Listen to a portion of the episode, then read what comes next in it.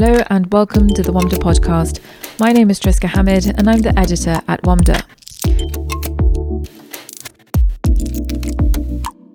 What is the state of mental health and well-being among the Middle East entrepreneurs?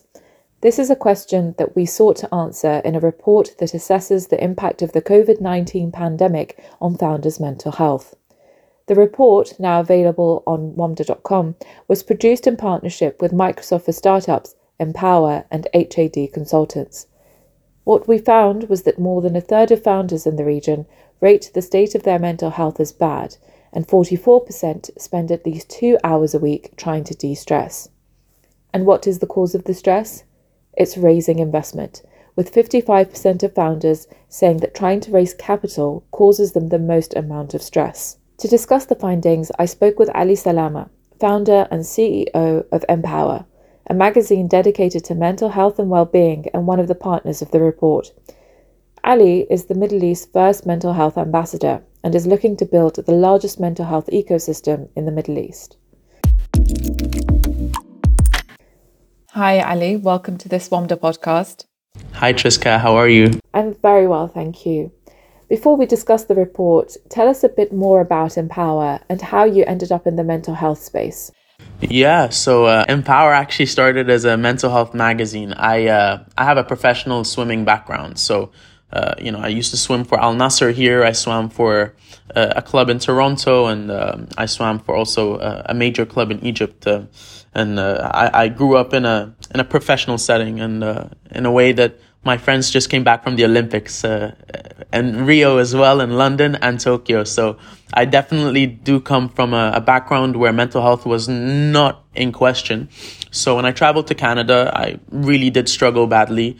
And uh, I do study entrepreneurship and innovation, or I did study at the at Ryerson University, and they have like a massive incubator right now. It's called the DMZ. So I was always in the in in, in the ecosystem, but when I struggled, I decided to do something about it. I started a magazine. It was called Empower, and I realized that we need more than just a magazine. So as the years progressed, today it is a tech startup, and we are really focusing on youth, and we are focusing on data around mental health, and we are working with partners like yourself, like Microsoft, and we are about to create something that is very much so uh, customizable for the users from a navigational perspective, from an accessibility perspective, and from a credibility perspective. I've been in the market like talking at MIT, the UN, the WHO, and I think that my passion has just yielded me to learn over all the years of what the major challenges are. And this has been infused in this report working together because it's something I really care about. Why did you decide to work on something like this with us? I mean, first of all, like we've had a long relationship with me and you and Laura and like the WAMDA team. I truly respect what you guys are doing in the entrepreneurial ecosystem, but also like from the research angle, right? Like the data perspective is very, very much so uh, negligent. Uh, like uh, no one has has ever tapped into the data market from mental health perspective, and this is my number one uh, approach to uh, proactive solutions in the region. And I think that you know um, after we had an event uh, earlier this year, I I really figured that the most important thing was to utilize this catalyst that was COVID nineteen to bring about a positive change. That was figuring out uh, the real struggles of entrepreneurs and uh, in a way that they would have never opened up because it got us a lot closer together. So I think that the research is incredible, and I think what we found out, and I think that's what we're about to d- dive into uh, together today. It's uh, it's something that has never been released before in the region. So some of the findings of, of the report was that the biggest cause of stress uh, for more more than half of, of the founders that uh, we surveyed was raising funds, followed by the pandemic and um, then scaling their business. Was that a surprise to you? Um, no, it, it's not a surprise because uh, a lot of great ideas uh, just don't make it to the surface because uh, of people burning cash. And I think that uh, raising funds is an incredibly important element for startups. I mean, it's that simple. You can have a great idea, but the people who execute it or the, the, the, the, the cash flows may not support it. So I think that there's a lot of pressure around that. And especially when um, there is a limited amount of um, investment in the market. It is uh, something that a lot of people worry about because they put so much effort into that uh, activity. Money is, is, is a very big stressor, and I've personally witnessed it myself. And I, I, I took the survey, and I think that a lot of people um, do struggle when it comes to raising funds just because of the environment we're in and just because of uh, there is a lack of competency around uh, around around this ecosystem compared to other ecosystems from my personal experience in the Canadian market and the US market. Uh, in terms of focusing specifically on founders, why do you think it is they are more vulnerable to experiencing mental health issues compared to the uh, mass population? Look, I think not uh, everyone is suited to be an entrepreneur. Nine in 10 fail. It is very demanding. Uh, it's a job that does not stop. It is something that um, you're always battling an uphill battle. It requires immense levels of resilience and immense levels of optimism when things are really not going your way. Um, there needs to be a, a problem solving mindset, a, a growth mindset, even when you're facing the biggest challenges. Um, you might not know how you're going to eat next month. Very few people can go through those tough struggles. And I've been a professional athlete, so I can tell you what it's like being on a, in a world championship. And I can tell you what it's like being an entrepreneur. And it's very, very minute, the difference. So it's, it is quite a very challenging experience, but it's a very rewarding experience for those that can uh, maintain resilience and for those that can reach out and understand the magnitude of well-being and its impact in thriving in this ecosystem or in this um, profession, I can say. How have attitudes towards mental health changed over the past few years amongst the entrepreneurship community? Look, I feel I feel like a lot of more entrepreneurs from just my conversations uh, with them uh, have have definitely changed. I, I do believe that especially entrepreneurs right now uh, are more vulnerable in terms of understanding that the team uh, that they hire needs to be cohesive. They understand the importance of chemistry. They understand that remote work requires a level of vulnerability. Uh, in my podcast, Empathy Always Wins, I really stress on empathetic leadership a lot, and a lot more entrepreneurs of now understanding that driving great results uh, requires a level of awareness from the mental health and well-being perspective. And that's what we've been finding from the reports as well. With regards to as well co-founders and founders uh, we did find a lot of uh, interesting results with that. And i can talk from experience myself right now from being a solo founder to having a partner with me uh, life changes a lot. And uh, i've I can talk a lot more about that, but I think that there's so many things. This report has just scratched the surface, that there's so much depth we can dive in in so many different holes and angles. I mean, mentioning the co founders, almost 60% said that they see their co founder like a member of the family. Can you speak to how important it is to have a support network in a co founder? And, you know, is the journey a lot more difficult when you're a solo entrepreneur?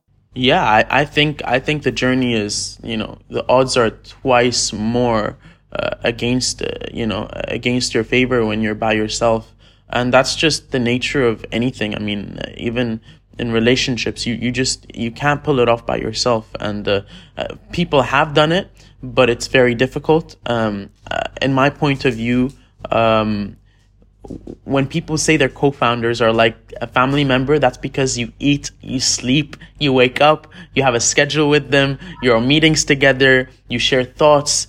Two th- two brains are way more powerful and stronger than than than than one. You both share different angles. You both have different skill sets. You work on your weaknesses and strength together. You complete each other, and I think that from a strategy perspective, you keep each other accountable and it's just more fun, Triska. Like I've done it by myself and I've done it with someone else.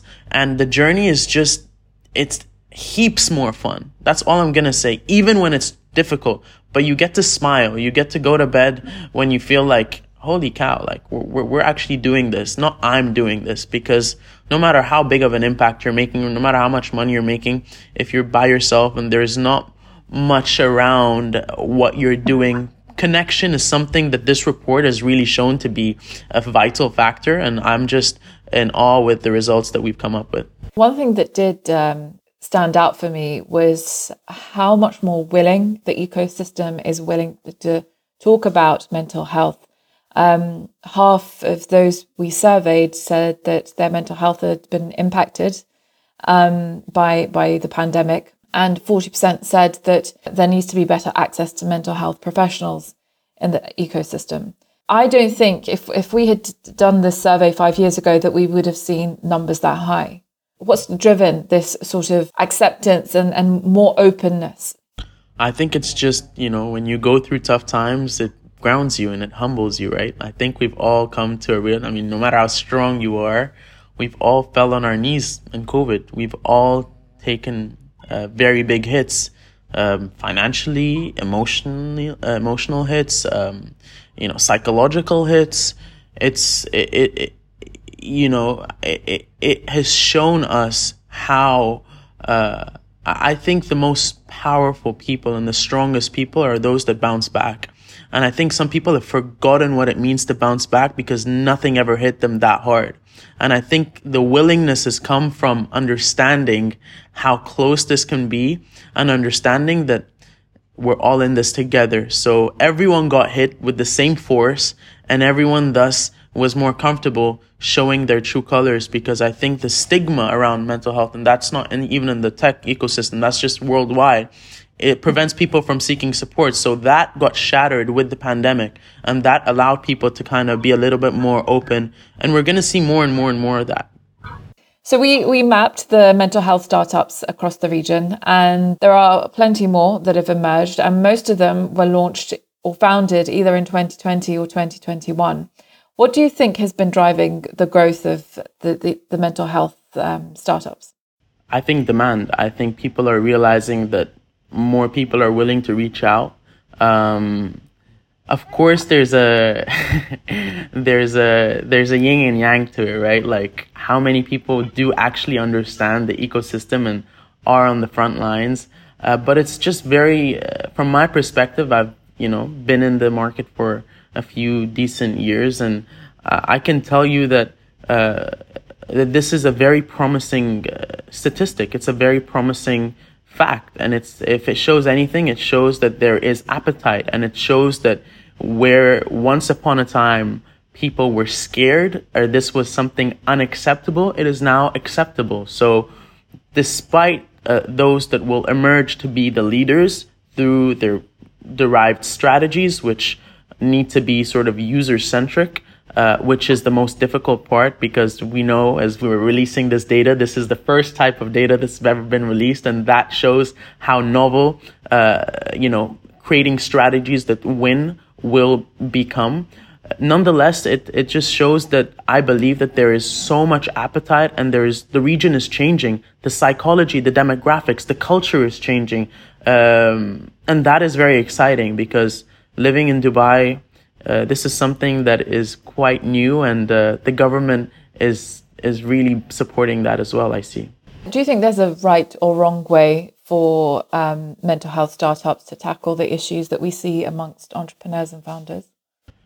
It's a very difficult question. I think it's a very subjective question. Um, I just think that the, the the way to do it uh, would be from within, and I think a way that we're we're collectively doing it together is is one way that is uh, done in a in a correct manner.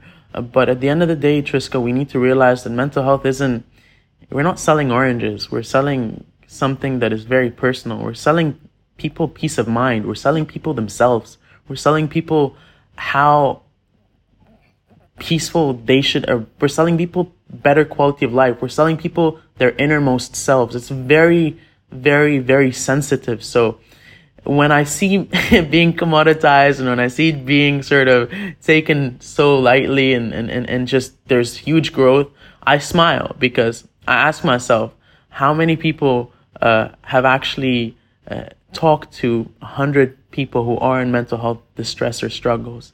And that's when I realized that the true founders that will succeed are the founders that have really either uh, been on the front lines or have actually felt what the end user has, has felt. Because this is a very tough business and it's a business that depends on trust and it's a business that lacks a huge credibility within the MENA region. And this is what a report like this hopefully can stimulate and can uh, uh, sort of uh, uh elevate our, our ecosystem to develop. What do you think is lacking amongst the mental health startups that we're seeing already? What more needs to be done to enable more people to feel comfortable with using these kind of services? I think more unity, Triska. I think that everyone's trying to tackle things from a different sort of demographic, different pie or whatever.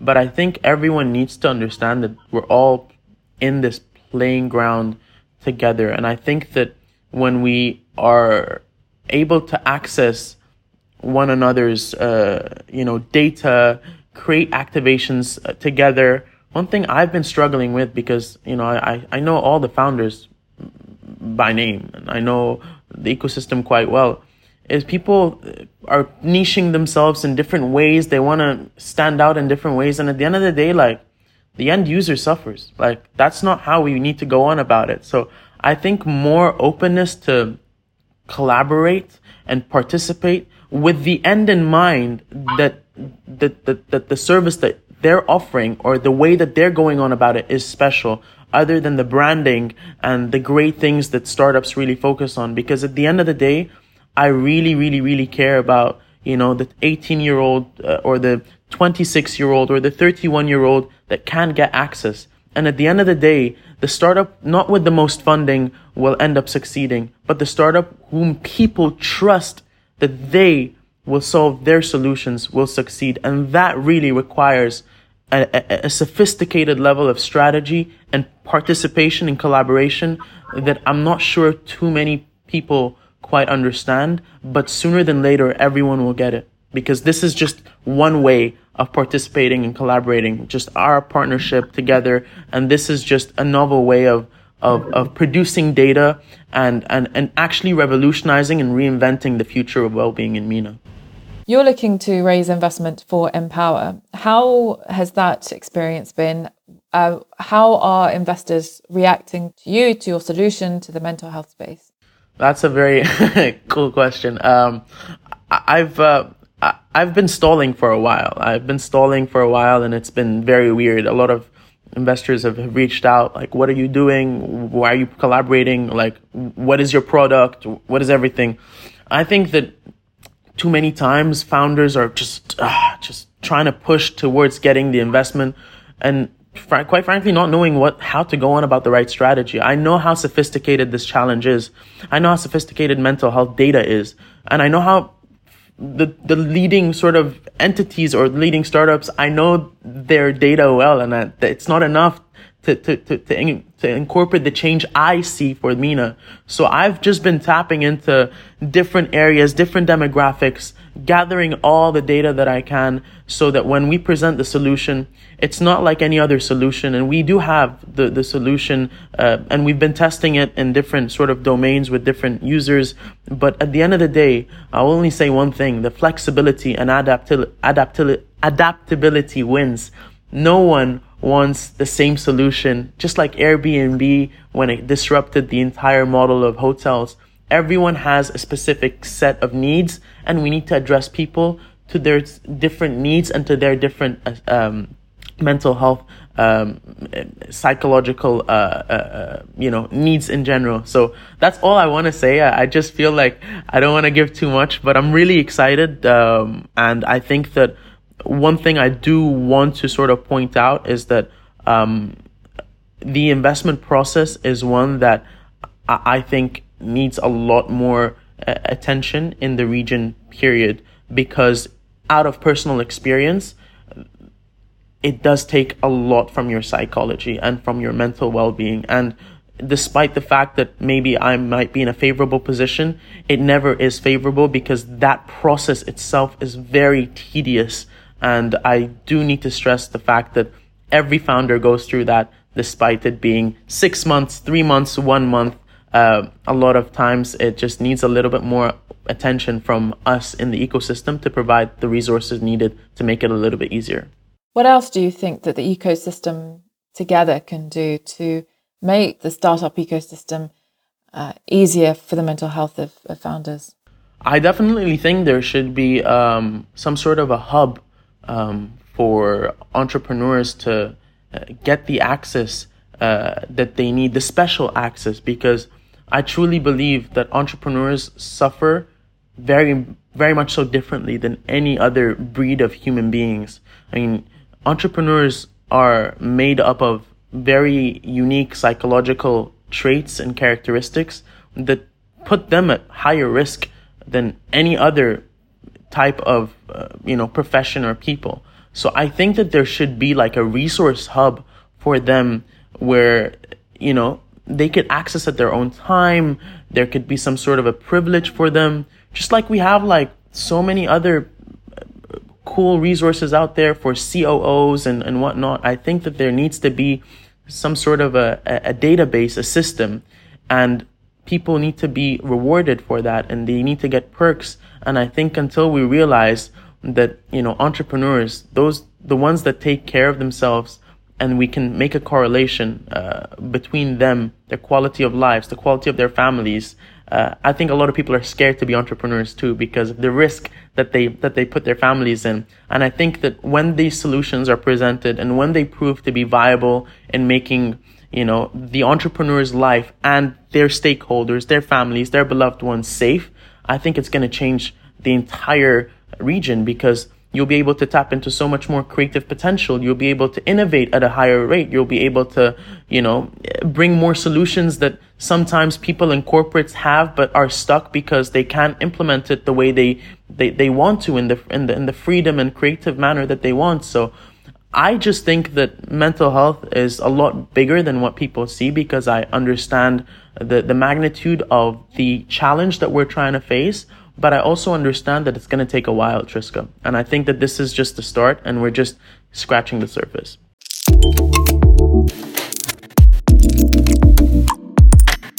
Thank you, Ally, and thanks to you for listening. You can access the report on wamda.com, where you will also find all the other episodes of our podcast.